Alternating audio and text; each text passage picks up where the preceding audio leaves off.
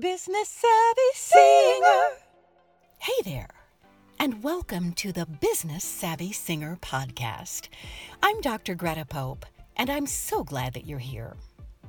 This podcast is dedicated to vocalists and to those who love them. We interview singers who are working professionally to get a glimpse into their lives and celebrate their personal journey to success. Join us weekly to learn how to move your career forward. Get tips and recommendations to help you realize the career of your dreams. You're listening to the Business Savvy Singer podcast, brought to you by theprivatemusicstudio.net, providing online education to build sustainable careers in music. Also, Eternal Wolf Music, producing audio for every need. And Greta Pope Entertainment, for the finest in entertainment. Hey there, and welcome to the Business Savvy Singer podcast. Today I have with me Natalie Gaza, a wonderful singer, a wonderful businesswoman, and I'm just so excited to have you here, Natalie. Thank you so much for joining me. Thank you, Greta. It's great to be here. Okay, so I want to know a little bit about you. Tell me, how did you start being a musician? First of all, tell me what what do you do? I mean, tell tell tell our listeners. I um, I'm a guitar player. I'm a I guess I would be in the genre of singer songwriter. Um, I started. I actually was taught how to play guitar by the nuns in church. Wow. Uh, so I never took formal music lessons, um, wow. which is sometimes a blessing and a curse. it's both. Uh, and you know they taught us three chords, uh, you know, two majors and a minor to hit the to hit the, the sucker punch, right? uh, and then I just took it from there. I pretty much self-taught, Wow. but I didn't really. Um, I only played for my own enjoyment, for my friends' enjoyment, until I was about let's see, forty something when I moved back. Uh, to, to the Chicago area in 2012 is when I seriously started to study songwriting and, and playing Wow. live. That's fantastic. That's fantastic. So, um, so you you got started with the nuns. I think that is just fantastic. That is a fantastic story. It's really. Uh, how old were you? Do you think when you first started? I was probably in fourth grade. I can I can remember the guitar I got because it was really this busted up uh, thing. And it's funny because you know in in music you you meet people who are gearheads who have owned 50 guitars and can tell you Yeah. every single thing about when it was built and and I've never been like that. And uh, you know, I, I one of my personal heroes, songwriting heroes, is Kurt Cobain, and a lot of Nevermind, the classic Nirvana record, was written on a guitar he got at Woolworth. So. Wow. yeah, you know, if you got it, you got it. It doesn't matter how expensive your instrument is or anything. That's fantastic. So, so what are you doing these days? How are you uh, using your music? Well, these days, well, when I came back in 2012, I started to take songwriting lessons at the Old Town School of Folk Music, which is kind of ironic. My mother was pretty much the same age as me when she went to the Old Town School of Folk Music in Chicago to take jazz vocals. She always played just like me. She always sang, but she never really took lessons. And she uh, did that when she was in her 40s too, and then Wow. actually created a career, you know, out of that. Uh, and she's 80 years old. So I did that Wow. also, and that kind of opened up a whole creative community to me. Um, so I started to take these songwriting classes, and I made a record. I think the first one was in 2015. Uh, I have three records that I made, um, like full length albums. Yeah. Uh, one in 2015, and then one in 20.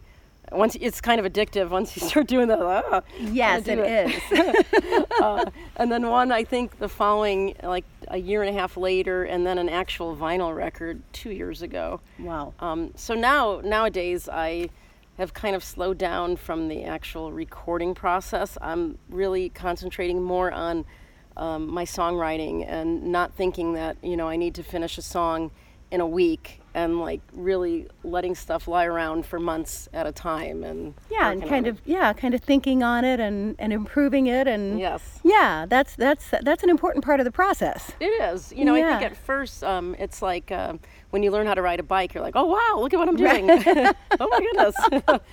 And then you kind of slow down and think okay well i know how to ride that bike but maybe i could get actually better at this. You yeah. Know. yeah. Yeah that's great. So you mentioned your mom. So tell us about your mother Well, my mother, um, she has a well, I don't know if it's a quartet. She she has played um, at the same venue, the Quest in Northwest Indiana, for 20 years, and that place just closed down. Wow. Uh, but she has played um, everywhere in Chicago, and um, she is, you know, really, really a working musician. It's funny we have like um, this. My brother's a is a professional stand-up comedian, and my family wow. we sort of have this. Um, we support each other, but we're also competitive in a lot. you know, my mother will always ask me, "How much did you get paid for that gig?" And I'm like, "I'm not telling you how much because sometimes I do things for free, you know." And and she has a tendency to make a little bit more money than I do as far as performing goes yes but uh, she's also with a different um, age group too. You know, Yeah. like she's appealing to a different. Yeah, um, and she's doing a different audience. genre of music.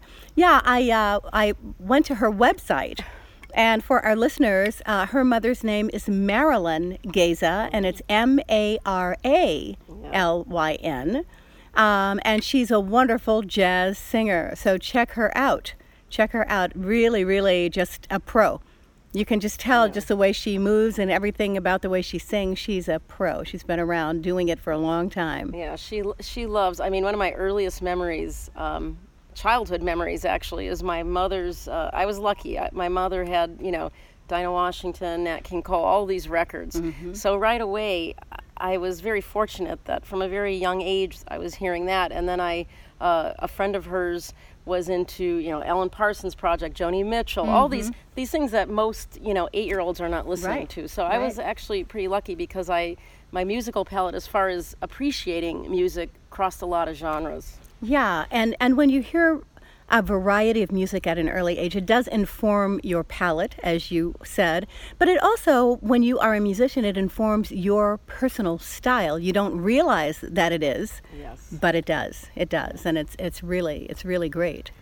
So you have done. I, I saw on your website that you've done some things at the Acorn Theater, or you were supposed to this summer. Was that was that what was happening? We, did. Um, my band has played there a couple times. We did a Sandra Thompson's birthday party with my. I have a a, a David Bowie all female Americana tribute band wow, called Lady Stardust, and Lady Stardust has played there.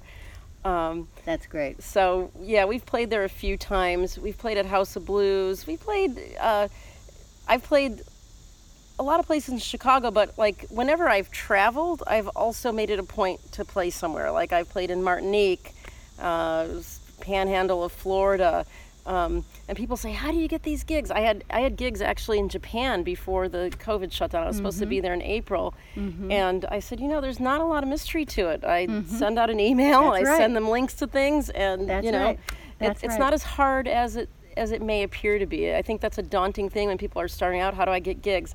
And believe me, if you're willing to play for either passing the hat or just to sell your stuff, you will find venues. Mm-hmm. Yeah. Or Well- at least used to be able to. Yeah, well, yeah, before COVID 19. Uh, I think that that is the epitome of the business savvy singer. That's what this is all about. Singers that make their way in business. Yes. You know, you've got to, you know, understand what it is that you have, what you're offering, what kind of venues would like what you're offering, what kind of uh, people would like what you're offering. You have to figure out how to reach out to those people and make it work. And, you know, that's a wonderful thing when you're going to be traveling on vacation or maybe just wanting to go and see a friend somewhere. Yes. You figure out how to work that place and you can go for free. Yes. You can earn the money to be able to get there, to stay there, to, you know, to get back home, and it's it's a cool thing. And then maybe even come home with some money in your pocket. So you can't beat that. Yeah, we, um, you know, some of the best advice I got, I, I would get discouraged when, especially if you're playing like coffee houses and stuff, when, when a lot of people don't show up. And um, this songwriter from England told me this story, and he said that he he was at a he was playing somewhere in in Long Island, and two people were in the audience. And at first he's like, "Oh, two people." He said, "But you know what? I gave it my all. I acted as if a million people were there."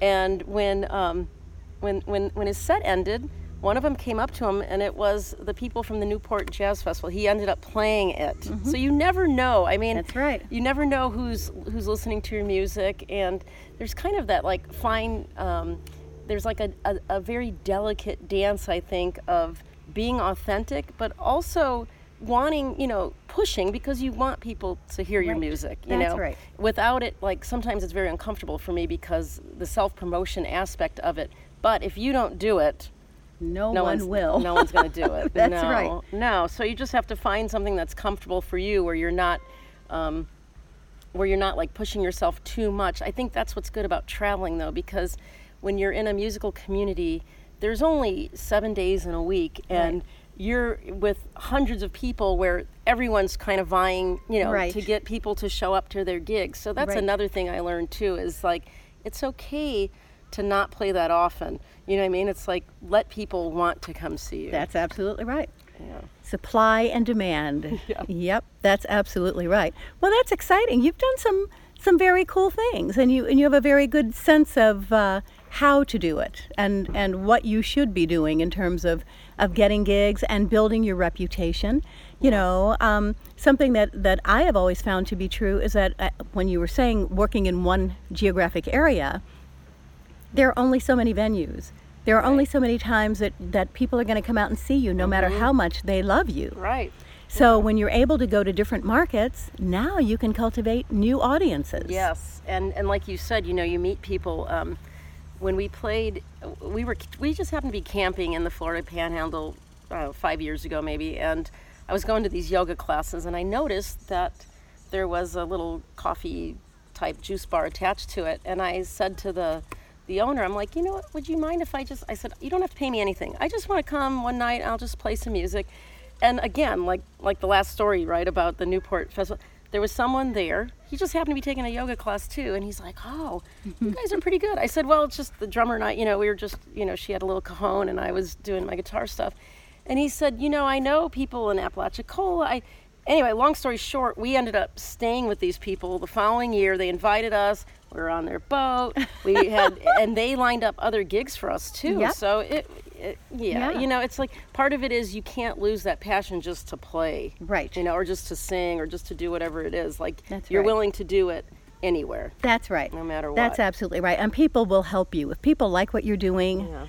Mm-hmm. they will help you. You know, they, they will become ambassadors for you. So I have a funny great. story for you. Um, I we were in this kind of post-punk uh, band called the Three Five Sevens. Really fun music, kind of like Bauhaus meets the B-52s, and I played bass in it. And uh, I was going to New York to visit a friend of mine, and just for the heck of it, this this is ha- I can't tell you how many times this has happened to me. Because when people say like, "How do you do this?" I said. I'm a gambler. I just put myself uh, out there, Mm-hmm. you know, because, and I even tell, I'm a teacher, I tell my students, always ask because the worst that can happen is either ignore it or no. you know, right. that's it. That's right. So I had a, um, a list. I, I found all these independent record companies based in New York. And I sent out a link to one of our music videos. And I, I did it like to 20 people, you know. And this guy wrote me back and he said, You know what? I get hundreds of these a day. He said, But you just so happen to, that email came up while I was making dinner, and I thought, Wow. You know what? I'm going to put this on. That's great. And I kind of like the song. So, you know, he met, we didn't get a record deal, but he met us. Yeah. He met with us, and he too gave us good advice because, um, you know, we were playing at things like a laundromat or and he said, You know what? Play everywhere. Yep. You Play never know everywhere. who's listening. Yeah. That's right. that is absolutely right. Good advice. Good advice. Yeah, you know, you've just got to um, get out there, let people hear what you're doing. Do not hide your light under a bushel. No, and then also like what I'm doing right now is getting familiar with how to really get stuff uh, exposed online. And I, you know, I think uh, 14 year olds probably could teach me that. Yeah, probably. but like, you know, how how you tag things Yeah. it matters. I mean, I was just I've had videos where I might have maybe only 100 people And then if I tag something properly, like this just happened to me last month, I had like 5,000 views, and, Yep. I, and I don't even really know what I did. But Yeah. I'm, but it, it, it's it's good to, to actually devote some time to learning how to do that because Absolutely. especially now in the shutdown, because there there are people, there's a big audience even for live stuff right now Yeah, through you're the right. internet. You're right. Well, the privatemusicstudio.net does offer courses in that very thing, Oh. um, how to develop your social media strategy. So, you know, it's yeah, it's very important because you can reach people all over the world. It's Mm-hmm. Yes. it's uh, a vast marketplace. Yeah. So. Yeah. Well, Natalie, thank you so much for being with us today. Thank you. Please let us know how people can hear your music. Oh, please go to nataliegaza.com, N A T A L I E G A Z A.com. And uh, where I'm on SoundCloud, um, YouTube, and my website has a lot of links for the videos and um, for uh, both my music and then for the other my crazy post punk band that that That's great. That's great. Well, thank you so much for being with us. This Thank has been delightful. Thank you very much. All righty. Take Thanks. care. The Business Savvy Singer podcast is brought to you by the privatemusicstudio.net, Eternal Wolf Music, and Greta Pope Entertainment. Let us know if you know of a singer who is having great success in the music business. We'd love to share their story and their journey on this podcast. Send your emails to info at gretapope.com. We've had a great time with you today. See you next time on the Business Savvy Singer podcast. The Business Savvy Singer.